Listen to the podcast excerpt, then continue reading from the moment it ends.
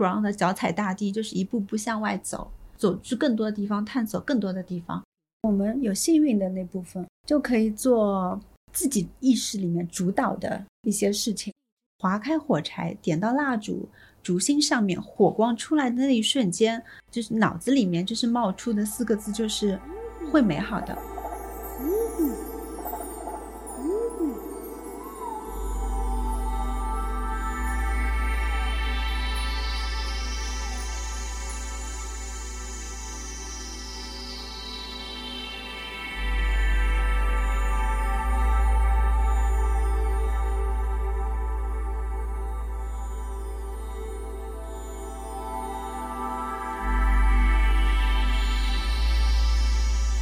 大家好，这里是全球创意策略公司 Anomaly 与中国首家女性财经媒体 Top Her 共同出品的播客《非常女性》，我是主持 Dora。这一期跟我一起的还有 Top Her 的主编 Kiki。Hello，大家好。我们今天请到的嘉宾呢，首先要给大家一些背景资料啊。之前经常在一些线下门店会看到有一个香氛的品牌，每次看到他们的消息的时候，我都觉得就像翻开了一本生活杂志一样，或者说像旅游探索的一个过程。它的名字呢就叫 Ground，它其实是 Ground 大地和 Candle 的一个合词。这个品牌其实很新。从二零二零年开始成立的，整个的气质都是那种富含着浪漫情怀的一个自然主义的香氛品牌。那他自己在品牌介绍上也会说，烛火燃起来的时候，大地上也有星辰，一听就是啊，好文艺，好上头。这家品牌创始人呢也很有意思。他的名字叫 Elva。Hello，大家好，我是 Ground 的主理人 Elva。今天很开心来到非常女性的播客节目。你之前在过往的一些职场经历，包括你在做香氛品牌的时候，你觉得哪些人或者是事对你的启发是很大的？我最早的时候入行就是进入了奢侈品的行业，然后开始进行像 marketing 这些营销的工作。我的一个老板，他是在国内做奢侈品的公关的第一人，他的整一个做事方式，包括沟通的方式，以及说他对人之间的那种信赖和大气。这方面我觉得是我会一直很 respect，也能学到很多的一个我觉得很重要的老板。在打工的时候不会想很多生意上面的事情，随着自己要开始在做的时候，我觉得也是有很多前辈会来告诉你，而且真的是抱着非常善意的方式来告诉你的。然后另外一位就是和我进入香氛行业很有关系的我原来的合作伙伴，我觉得。他其实带给我非常专业的这个产品的生产、配方、工艺和一些我觉得是行业里面你必须要知道的那些知识点，我也很感激他。到做。香氛品牌的时候，因为香氛品牌其实是属于生活方式品牌其中一类，它代表的是我们所想要进入的一个生活的方式的一个呈现。其实也是和做奢侈品的也有关联。我觉得奢侈品更多的就是提供大家不仅仅是一个昂贵的物品，我觉得其实更多的是它呈现给到大家的是一个生活理念的一个展现。所以这个是我觉得会有一个延续的这样子一个背景。你还记得就是自己第一次接触到香氛，然后第一次买香氛时候的一些场景吗？我的香氛的经历最早跟大家很像，本身就是对香氛所有的产品我都会蛮感兴趣，因为从小就是嗅觉很灵敏。我觉得可能老天给我的一个天赋吧，因为我自己的专业是室内设计建筑系的，所以那念书的时候就从高中开始就很喜欢去。逛宜家啊什么，因为那个时候还是刚进入国内嘛，觉得它的整个空间的设计啊、颜色搭配，就是反正很吸引我们。进到那边，我觉得对空间里面香味的一个物件的认知，可能开启了说，哎，原来蜡烛是可以有味道的。那你在之前跟朋友一起合作做这个香氛品牌，然后自己为什么突然想要自己创业了呢？我们在刚做这件事情的时候，其实更多的会想要去表达自己。我们想做一个怎样的牌子？再到了五到六年这样子，是我觉得每一个设计的风格，在每一个时代其实都会趋势是不一样的。尤其是做 Ground 的时候，是在疫情后，二零二零年的十一月份，我们 set up 整个团队的。那在这个过程当中，一开始我都是很担心，比如说家里人的健康，家里面的狗狗会不会被拉走。然后直到整一个的环境好一点了以后，我才会把家里面的蜡烛就点起来了，划开火柴，点到蜡烛烛芯上面，火光出来的那一瞬间，就是脑子里面就是冒出的四个字，就是会美好的，因为看到。火光和火柴的灵火的味道的时候，其实就会有天然的光亮的，就会给我有一种温暖感，嗯，然后还有那种希望感。我觉得疫情会好的，嗯，然后我们的生活也会变美好的，这是一个很感性的一个感受。那再到就是慢慢慢缓和到六月份以后，我就和现在的我的 partner 就在聊这件事情。他们说，那基于说我们有这么很丰富的做品牌的经验，然后对香对 OEM 整个供应链理解和对市场的就是香氛市场的一个了解，而是一个很好的 timing 去开启一个新的品牌。所以 Grondo 的出生，我们就把它设定到它首先是我觉得需要带给大家温暖感的。我希望现在做的品牌真的是可以安抚到大家的情绪，让大家感觉到真实感。而不是说它仅仅只是一个摆设，我希望它是可以融入到大家的生活里面，是给情绪有缓和释放的。所以在设定它这样子一个属性的时候，我们就要明确它是一个真实的，它是有温度的，且因为在家太久了，所以我们希望它能给大家是有一种自然感的。所以到了现在的我们的 Ground，所以它名字就是 Ground 和 Candle 的一个组合。嗯，Ground 这个。名字，它的这个气质到底是源自于哪里呢？Ground 是我们设定给到它的，其实是一个地域，不同的地方有不同的味道。那大家进入到不同的味道，就好像到了不同地方的切换。一开始我们是这样子概念来做香的，随着在做这个品牌的时候，我们发现说，那其实品牌跟人一样，也需要有性格的，就是它的特质。可能我也可以做很浮夸的，就是很华丽的、很 fancy 的品牌，很可爱的等等。那我还是希望 Grondo 大家看到它的时候是很有真实感的。包括我们容器的一个肌理，就包括我们会用到景德镇的陶瓷，然后我们的包装也是会用有一些肌理感的那种毛毛的面，包括我们用的一些环保材料，都是有自然感的一个味道。包括你们也有提到，就是脚踩在大地上，你觉得对你个人的意义是什么呢？对我自己来说，我会觉得做事需要很踏实，就是这是我自己的一个希望做到的。那这个品牌想呈现出来的，也是会带着这样子的一些属性的。另外一个就是，我觉得 ground 脚踩大地，就是一步步向外走，走去更多的地方，探索更多的地方。一个是我自己很喜欢旅行。二是那刚好在这个特殊阶段，大家都无法旅行，所以就是把这一点其实是融入到品牌里面了。每个味道都带着是一些小的城市，因为有小的城市，我觉得它更具有保留它的一个文化跟历史风貌，和大都市我们说的 big city 会有很大的区别嘛。它所带入给大家的味道，其实就是在大地上面每一个地方，所以我们的名字其实是。中文名我们叫光壤，嗯，它背后的意义就是光极之地。我觉得说阳光照到的地方，土壤对都有它的一个味道在，感觉特别的有诗意。就像刚刚你说到的火柴呀，包括一些很具体的土壤啊，然后一些意象，我脑子里面已经开始在 map 一些 就是很自然的一些场景跟景象，包括你们自己定位为自然主义香氛嘛，嗯。这些抽象的东西，你们最后是怎么转化为就是实际的一些产品的呢？我觉得香氛产品它天然就是会带着说，你味道只能靠鼻子闻到，你会有想象也好，或者说自己去猜也好，尤其是现在互联网时代嘛，嗯，隔屏闻不到的时候，所以就用另外一个感知，就听来带给大家一个不同的感受，就是我可以在这边给大家听一段声音，嗯。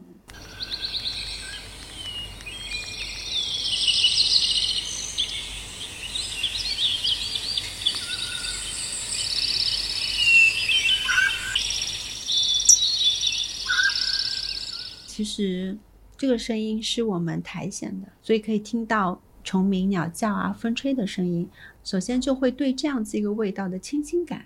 一定是有的。去到线下店或者在收到产品闻到的时候，它可能就自然的会和味道，和他在之前看到的画面以及听到声音去做一个结合。我之前一打开你们的主页，就会看到，就是你们的那些品牌的一些意向跟信息，它是以歌词滚动的形式，好像跟音乐有一些很强的一些联系。然后当我再进去看到一些产品的时候，发现其实你们每一个产品都是跟声音有关的，包括你刚刚会说到，就是其实你是运用通感的一个方式，变成一个更让大家能够感知到它是一个什么味道的东西。Grando 这个品牌对声音和音乐的一个重视，除了刚刚说的非常功能性的一些点，然后你觉得这一点上还有什么其他的补充吗？同样的，比如说苔藓，它也可以做的是比较湿漉漉的那种感受。那我可能想做的苔藓呈现出来是阳光晒着，然后从树叶里面透过来的那样子的味道。我这么一形容，其实你已经能想象得到那个画面了。所以，它一开始在我做这个味道的概念和创意的时候，它就是有画面的。一旦有了画面以后，就会想说，在这个环境里面，我能听到什么，我能看到什么，所以就会把这个也放在了产品的呈现里面，想试着说让大家也去感受一下。因为是我觉得每个人，尤其是女生，可能都会有很感性的那一面，很细腻的那一面，就很多的时候是我们能感受到，但是我们就很选择。快速的进入下一秒的状态，就是不会把它放大。我觉得我们做产品的，以及说在做这个创意层面的时候，我觉得我们会去放大这个。比如说我们现在能放大的是，我现在躺在沙滩上面，听着海浪声，然后在那边晒着太阳，头顶上面有太阳伞，所以你的温度不会太炙热。那样子有海风飘过来，你的感受一定是放大的，必须要很沉浸式的。所以我们希望可以把这样子一个沉浸式的感受，哎，在很快的时间先放到大家面前。对你自己个人而言，你平时会喜欢听什么类型的音乐？就是我从在高中开始就会听，以前小时候有那种打口碟，所以那个时候就会去听一些 R&B 的 Jazz 什么的，对声音会要求比较高。我没有买车的时候就坐朋友的车嘛，然后就一定要他的车里面的音乐。一定要是我要喜欢的，所以我就会给我每个开车的朋友都录一张。以前录 CD 嘛，就是给他们录好 CD，只要我在，反正你们就放这个。我不在嘛，听听也可以。哦，这个事儿我也干过。我是觉得说，那我坐你的车，我觉得我要坐的开心一点，而且我会觉得说，我的歌挑出来都好听的。对，非常自信，对，非常自信。对，然后我的朋友们也要听，就是所以久而久之就变成习惯了，大家也会郭子就会说，哎，你有没有新的歌？就再录一张那样子，就把身边都带成了音乐爱好者，是吗？对的，对的，我觉得还蛮开心。反正我身边的朋友大家都挺包容我的，因为我听的音乐相对来说不是很 pop song，嗯嗯，那大家可能也会去听一些和自己平时听的不一样的。然后直到现在的 trap 啊什么之类的，就是我觉得音乐的整一个细分已经分得越来越细了。其实我觉得是很好的。在听你们每一款产品所带来的那些声音的时候，我都能感觉到它有很多自然的采样。对对。然后我想知道这个你们是怎么去做的？你们是找了音乐人吗？对，我们找了音乐人。我的要求会比较 detail 一点。一开始我们用的都是白噪音嘛，自然音来表达。其中春夏的味道，然后到了第二阶段，我们秋冬的时候，就在白噪音的基础上面，我们多了一点旋律。就比如说，我们有一个秋冬的叫《深秋浪漫逃亡》，因为我们定在意大利的宁夫花园。我觉得都市里面的人，我们都每天就是很常规的，就我们去工作，我们今天开车上班，我们今天坐公交车。但是在正常的情况下面，其实大家都会有一些放肆的点。就像以前上学一样，我想翘课，我想逃课，出去做点什么事情，然后就想那个住宿的时候，就想晚上逃出去去蹦个迪。举个例子，对我觉得到我们长大的时候，成人了以后，在大部分理性的时候，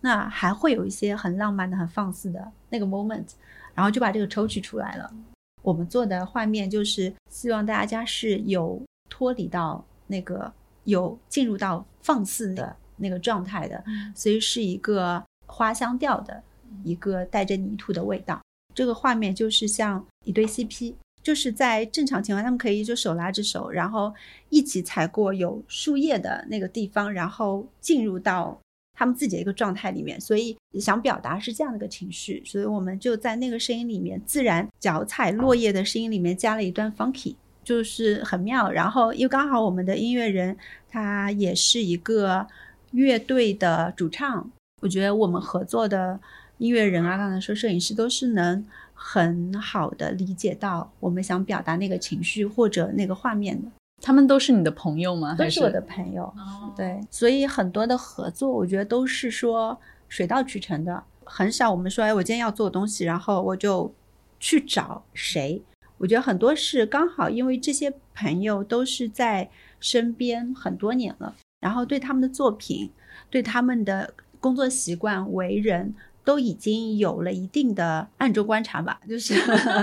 包括我觉得很重要的是为人，我还是把人看得很重要的。本身品牌主理人其实他在做的一件事情，就是将一个品牌，然后它的每一个步骤，你比如它的运营啊，它的营销啊，它的所有的供应链啊，等等等等，每一个细节都做到串通的非常顺畅和谐。这个里面其实涉及到方方面面的人，你会听到广斗的那个音乐的时候，你会听到说他的音乐声音其实很短，但是呢，你能通过非常短的一个声音去体会他所传递的那个嗅觉上面的那个感受、那个触感。我们在香氛行业里面，在近五年，中国已经有增长了两千多个香氛品牌。你想，如果在两千多个香氛品牌里边，怎么能做到领跑或者是引领的这样的一个程度？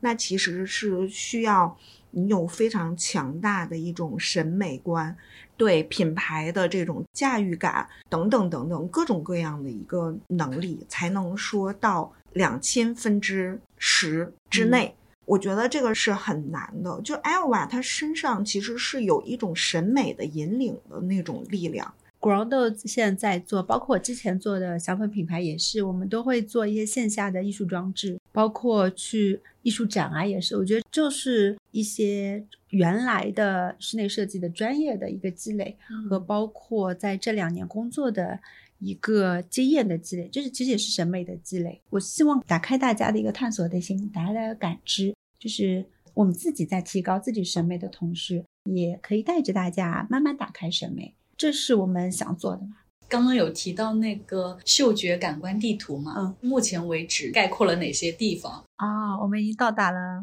八个城市，一个是日本的青森，然后像意大利的宁芙花园，这是我们深秋浪漫糖王浮土蔷薇的味道。加勒比海因为是盛产海岛棉，所以我们是棉花就放在了那边。因为它会有很自然的阳光照射的那种温暖感，然后是在约旦安曼的死海，因为它会有一个盐感的漂浮的感觉，所以我们这个味道想呈现的是你飘在海面上面那种惬意的慵懒感。然后又到了西班牙的格拉纳达，格拉纳达是西班牙一个南部城市，这个城市蛮有趣的，所以我们就把它也做了一个很有阳光感的一个味道，一个橄榄的味道。我们在今年年初又到了瑞士的瓦莱，其实它是我们看到的一个动画片，叫《小羊肖恩》。这只羊它是有一个原型的，它其实是一个黑脸羊。只有在那边有，我觉得啊很好玩。瑞士又是很美的，而且瓦莱本身就是一个我们不太会常去的一个地方。然后我们就做了一个巨型的羊羔毛的蜡烛，嗯，是一个奶奶的白雪松的味道，就等于是我们的冬季限量。然后在那一款里面，我记得是有一些特定的一些触感的。对我们是做了一个羊羔毛的外包装，然后里面是用的皮质的，因为我们用的是天然羊毛，它也会有阻燃的作用。我们做产品的时候一定会考虑到大家的最基础的安全问题。刚才到几个城市了？就是感觉 感觉一路在旅行，好开心，就是每个画面都在我的脑海里面会有呈现，一直到今年春夏出了两个粉颜。粉颜那款是我们到现在卖的非常好的，是我们的销售 top。我们的 sales 告诉我，是一个什么味道的？是一个，就是我们消费者有反馈说，哦，闻到它就会有初恋的感觉，所以我们选择的是巴哈马的那个粉色的沙滩，就是很美。然后我们在好 market 也有做一个 pop up，就是一个很大的粉色沙滩，里面都是粉水晶在里面。然后还有今年有一个薄荷到了埃及，因为是有一个潘通色尼罗河，这个潘通色是刚好和我们薄荷的颜色就是几乎一致。然后包括像埃及啊、摩洛哥啊这样子的中东的国家，它是会有对薄荷的使用会很多。它叫十九度的夏天，是希望大家很炙热的夏天的时候闻到这个味道，就像有一个十九度的凉爽的感受一样。到秋天，嗯，也会有一个新的皮革烟草的一个味道，也定在了一个挺妙的一个街道上面，期待一下。全部都是那种非常小众的那个。旅游地就是我们很少会去到的那些城市，就很有猎奇感。我觉得他们的那个旅游地图会让你有那种大开眼界的那种感受。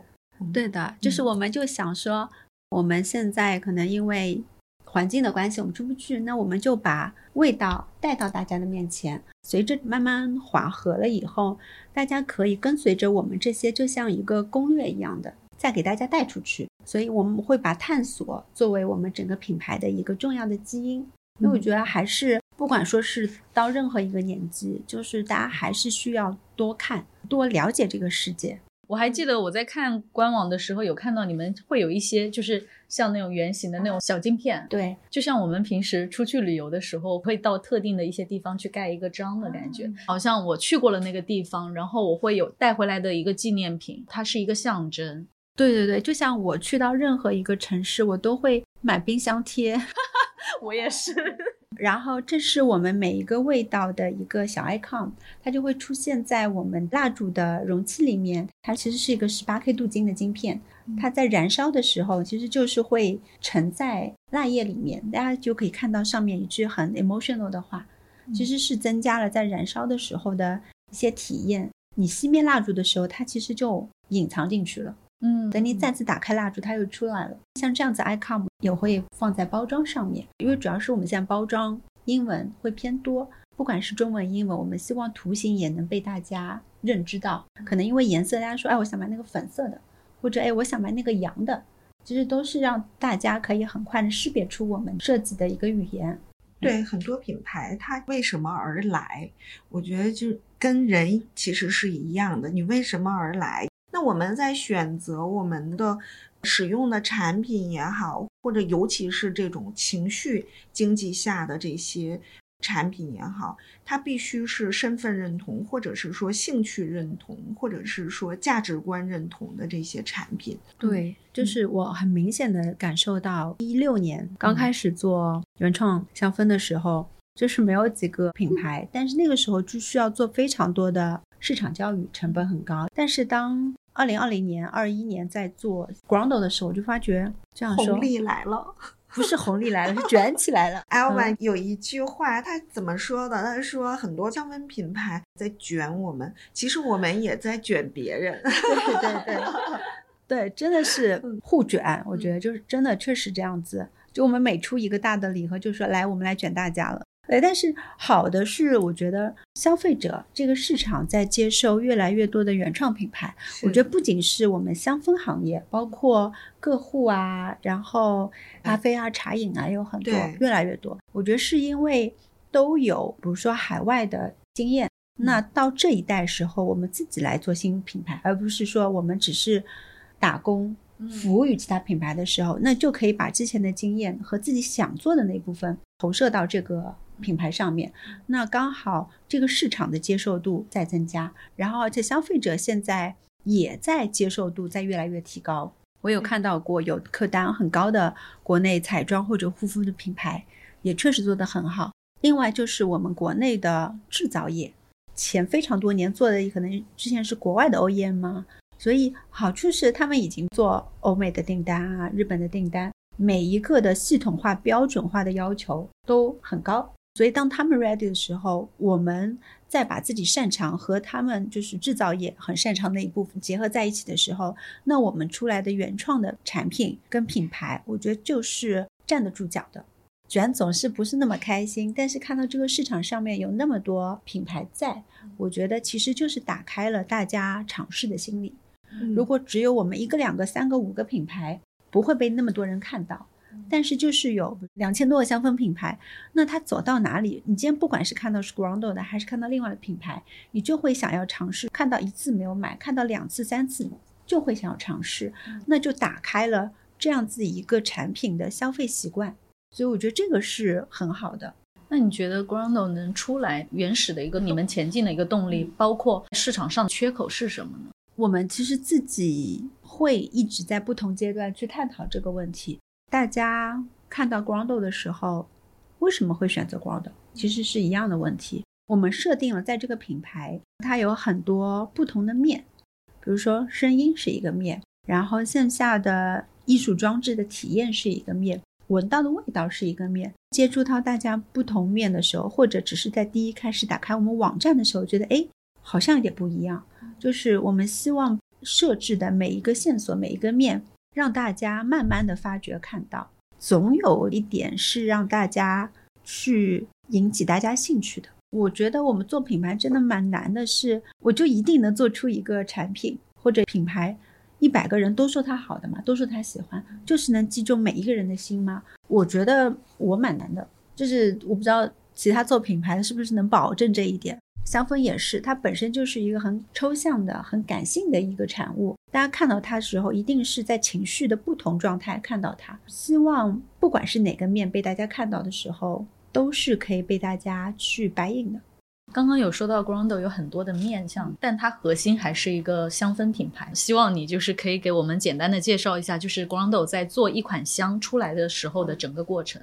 这个是一个非常考我们专业的问题，因为其实每个品牌在做这件事情的时候是有不同的路径跟逻辑不一样。对对对对，Grondo 已经是定好的，是我们是一个脚踩大地，然后可以看到我们进入到不同领域、地理位置的一个大概念的确定。其实大家嗅觉因为会受温度变化，做香也就会随着不同季节温度下面，我们会设定去开不同新的味道出来。那在定了这个以后，那我们通常第一个先会是想说去寻找自然的风貌里面我们做的那个物质是什么，然后在全球范围内，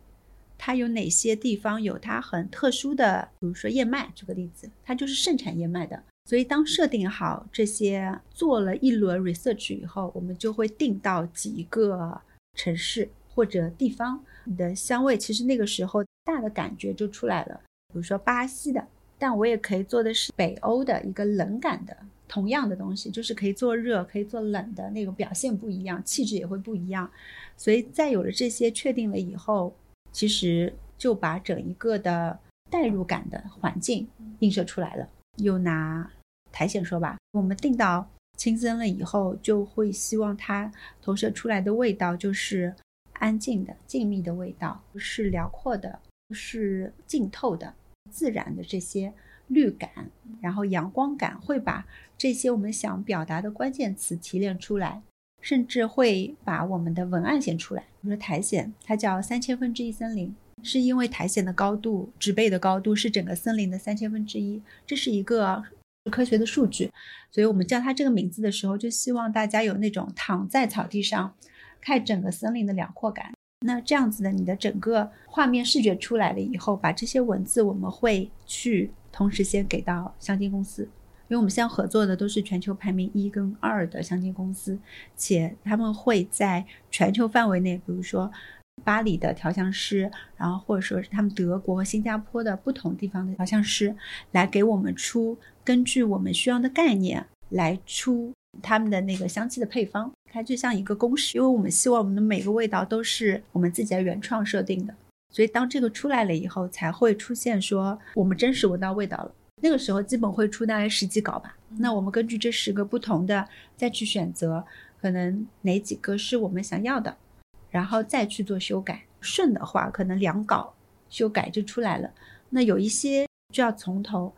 再让这个调香师重新来写香气的配方。等这几轮出来了以后，那才能闻到最终的一瓶香精的味道，然后你才会进入到，比如说蜡烛，它的一个基底的蜡材去做一个配方的试调，然后扩香溶剂的比配方比例，以及说其他的我们的不同的香氛产品的介质里面，所以这个其实是一个整个我们工作的流程。嗯但是在这个里面就会很纠结。有一次很好玩的是，我们做那个小羊的那一次，我们想要说是在雪山上面有青草的味道，然后小羊在漫步，很悠闲的漫步。然后有一稿出来的时候，我闻到以后就说：“哎，这个好像是小羊掉进河里面的味道。”对的，然后就是湿哒哒的那种。因为通常我们会跟品香师沟通，其实香是根据整个香气的元素的那个分子大小来进行排列，才会形成前调、中调、后调的。那品香师就听到我说：“哦，就是他秒懂说为什么我会觉得是一只小羊。”掉进河里面的味道，其实就是需要我们跟品香师、调香师，就是多次沟通以后的默契。这是我们每一阶段的最有意思的，也是我最伤神费脑的。我觉得就是在前期的味道的创意层面。一般来说，你们制一款香的一个周期大概是什么样子的？通常我们会做到生产之前，基本是有至少三个月一款，因为想放多一点的时间给到前期。它很像是农夫在春夏秋冬，然后不同的阶段，然后去做不同的事情，就是结合季节。我觉得我们只有说真的说投入，然后且很认真的分析去感受的时候，我们能带给大家的才是一个真实的，大家能感受得到的，而不是我们只是说拍脑袋去想的。所以这个是我觉得我们。呃，团队里面的每个小伙伴，他们真的是会很投入的、认真的去做这件事情。我听下来，我会感觉到它真的就像是从地里面开始先播种，然后慢慢长出东西的一个过程。对的，嗯对的，这可能是我们设定的一个思考的逻辑。因为我觉得，只有我们前期把这个逻辑疏通了，那我们才有说服力去把这样子一个故事告诉消费者，消费者才能白印。不然，如果我每一个都是脱节的或者没有闭环的，就可能我自己都没有办法很好的去讲述。那不要说消费者了，他更理解不了。那我会觉得这也代表了 Grondo 的一些气质吧，不管是在产品还是在包装上面，就是总是给人以一种非常一以贯之的一个印象。然后，特别是它是有一个很整体的风格化的一个呈现的，这对品牌来说，我觉得是一件非常好的事情。包括你们其实也才刚开始做嘛，但是同时，就像你前面提到的，香氛是一个其实挺让人有不断遐想空间的一个品类。你会担心就是品牌的这种完整和非常具体的一些东西，会挤压掉大家部分自主去探索的空间吗？你今天说这是日本青森的一个公园里面的一个自然风貌的味道，可能他闻到的它就会是他可能去过的另外一个绿色的空间的味道，或者某一个花园啊、植物园等等。就是我觉得大家对味道其实有自己的记忆跟设定，所以我们只是说抛砖引玉，把这块带给大家，那大家的感受一定是。不一样的，从包括小红书的反馈啊，我们消费者反馈啊，有时候就会发觉跟我们想就是有一些不一样，但是是真实的，是真的是他们记忆里面闻到这个味道的那一段文字的描述。每个人的嗅觉敏锐度不一样，捕捉气味的能力也不一样，所以闻到的味道，我觉得和感受到的每个人都是不一样的。但是我们能做的就是希望给大家一个最初的印象，就比如说这是一个凉爽的味道，大家闻到不会觉得它是很热的味道。然后有这样子引导以后，你可以继续去发散，继续去延展。那你觉得就是呃，Grondo 的它的一个目标受众是怎样一群人？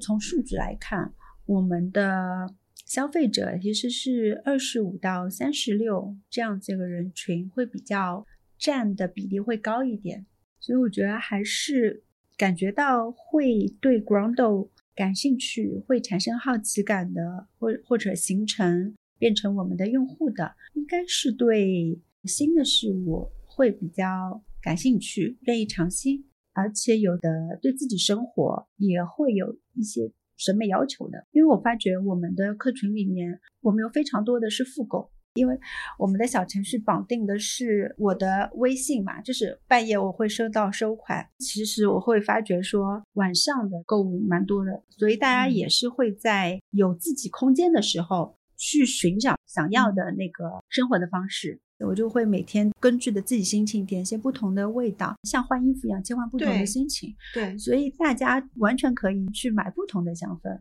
我觉得这样子就切换不同心情，心情也很好啊。光斗一路走来，就是你遇到过的最大的困难，你觉得是什么？我觉得会是可能自己的一些喜好和消费者市场喜好的平衡，包括在味道，包括在视觉啊，以及说文字输出的时候，我觉得在每一个我们的点位都会有这样子的一个平衡。对你个人而言，以及对 Grondo 而言，你们的下一步目标是什么呢？因为我们现在是一个基础的系列出来了以后，我觉得接下来可以带给大家更多的我们的产品线。这个是我觉得需要我们跨出只做室内香氛的这一步。就像我们其实接下来在十一月份就会出宠物香氛。为什么会想到要去做宠物香氛呢？一个是从个人的角度来说，因为我原来有两只狗，然后我觉得我对宠物的。付出的爱其实就像跟家里人一样，然后尤其是在疫情的时候，我们其实是关在一起的，就在一个空间里面的，所以我们的生存环境和他的是一样的，那就会碰到这样子的问题，就是啊，他不能洗澡啊，等等等等这些问题。我觉得我们在考虑自身的一个健康问题的时候，小宠物其实也是我们的生活的一部分，一个成员，所以我们就考虑到说，哎，我们家用香氛的时候。可以也给他们用，所以就有了我们的宠物线。所以它其实不仅是香，它还会抑菌。因为像猫猫好一点，但是狗狗因为经常会出门嘛，所以我们就做了对宠物嗅觉很友好的一个有生物的抑菌酶的方式来给它除菌。对宠物以及说主人抱着它的时候，都是会增加更好的一个氛围。另外一个层面是。现在看到很多的流浪猫狗啊，就是被虐待或者可能被主人丢弃，我觉得这个是我看到心里面蛮难过的。所以从品牌的角度，我觉得我们品牌能做什么？希望在出这个系列的时候，可以让大家对小动物就是多一些这样子包容的心嘛。刚刚说到的宠物香氛的话，是以什么介质啊？我们是会出用于毛发的一个喷雾。喷在猫猫狗狗身上的，透露一下这个味道，其实是燕麦。你们在做宠物这个香氛的时候，你会面临到的最大的一个挑战是什么？我们所有的产品就是香气都会做测试，可是做到小宠物的时候就没有办法。就是我们的 target 告诉我们说，哦，这个味道好喜欢，这个味道嗯太浓了，妈妈这个味道太浓了，我不能。就是这个是我们觉得蛮难的，而且每个小宠物的性格也不一样。然后它的毛的一些密度啊，毛发的吸附性，包括说主人对这只小动物的感情映射不一样，然后我们就会去想说啊，那怎么样去调整啊？这也是我们会一直去面临到困难的那个点，但是很有意思。嗯，所以一开始我们提出说想要做宠物香氛，然后大家提出的问题都是，哎，我们香氛品牌为什么要做宠物的？宠物的到底是给人闻？还是给宠物闻，这是我们团队的很好的事，不会是因为我要做这件事情，大家就说好，我们去做。他们一定是会经过思考的。我觉得和九零后的小朋友在一起工作的时候，我觉得我每天有在学习。嗯，那在未来，你希望人们如何去评价 Grondo 这个品牌呢？我觉得只要是褒义的，我都愿意听。然后鼓励我们，比如说哪一块继续往前做得更好。我们当然也有收到，就是一些不好的评价。也不是恶意的，就是是蛮中肯的。不是说生气吗？小生气，但是我觉得也是合理的。不说不生气，就是像说自己孩子不好，你总归说，哎，为什么你会这么说？我会想要去辩解一下。但是其实互联网用户你是无法跟别人辩解的，所以那我也会思考说，下一次碰到这个问题的时候，我们怎么样来调整？因为大家看到的和我们想表达的会不一样嘛。我觉得作为香氛品牌，不管我们出什么样子的产品，好闻，我觉得是最基础的，也确实必须要的。那最后就是让你谈一谈，就是你对 unreasonable woman 的理解。就我觉得我自己蛮 reasonable 的，就是。就蛮正常的，就蛮自然的，就到了这样的状态。比如说比较真实，也是没有刻意或者需要营造，是一路走来慢慢形成的这样子一个建立自己的自我意识啊。然后在建立品牌的时候所映射到的一些特质。基于刚刚 Elva 的回答，我要再补充一个问题：你会害怕失控感吗？我会。近两年，其实我们尽量会做的都是让所有的事情都 under control，这是真的。当都 under control 的时候，我觉得所有发生的一切都是合理的，然后都是我觉得我可以去处理的，很 reasonable 呀。任何一个决定，任何一个选择 都是很有逻辑的，我觉得。但你做的事情可能在这个。大的这个环境当中已经 unreasonable 了，对，毕竟创业的女性其实她仍然还是非常非常少量的。嗯，然后呢，真的能达到这种有影响力的品牌，或者是说个人的这样的一些标签的人更少。所以，我们本身自己在制造的事情，对于我们自身来说是 reasonable 的，但是可能它在潜移默化当中就已经影响到很多人了。就创业是艰苦的，但也是我觉得我们有幸运的那部分，就可以做自己意识里面主导的一些事情。是的，我们作为消费者，可能喜欢这个品牌的时候就是喜欢，我顶多买它产品。对。但在我们平时的工作环境里面，如果我喜欢这个品牌，对好奇，我们可能直接就认识的是它的创始人，对它的主设计师，然后可以了解更多品牌和产品背后的一些故事。我觉得这个也是我们在创业以后很幸运的那部分，这也是给我们日常的会有很多信息量的积累。我现在除了说是代表我个人以外，我可能还是需要对整个公司要负责。我一直跟大家说，我们是一艘船，但现在可能是一艘小船。那我慢慢慢慢在海里面开的时候，希望我这个船它是在我的那个航道里面的，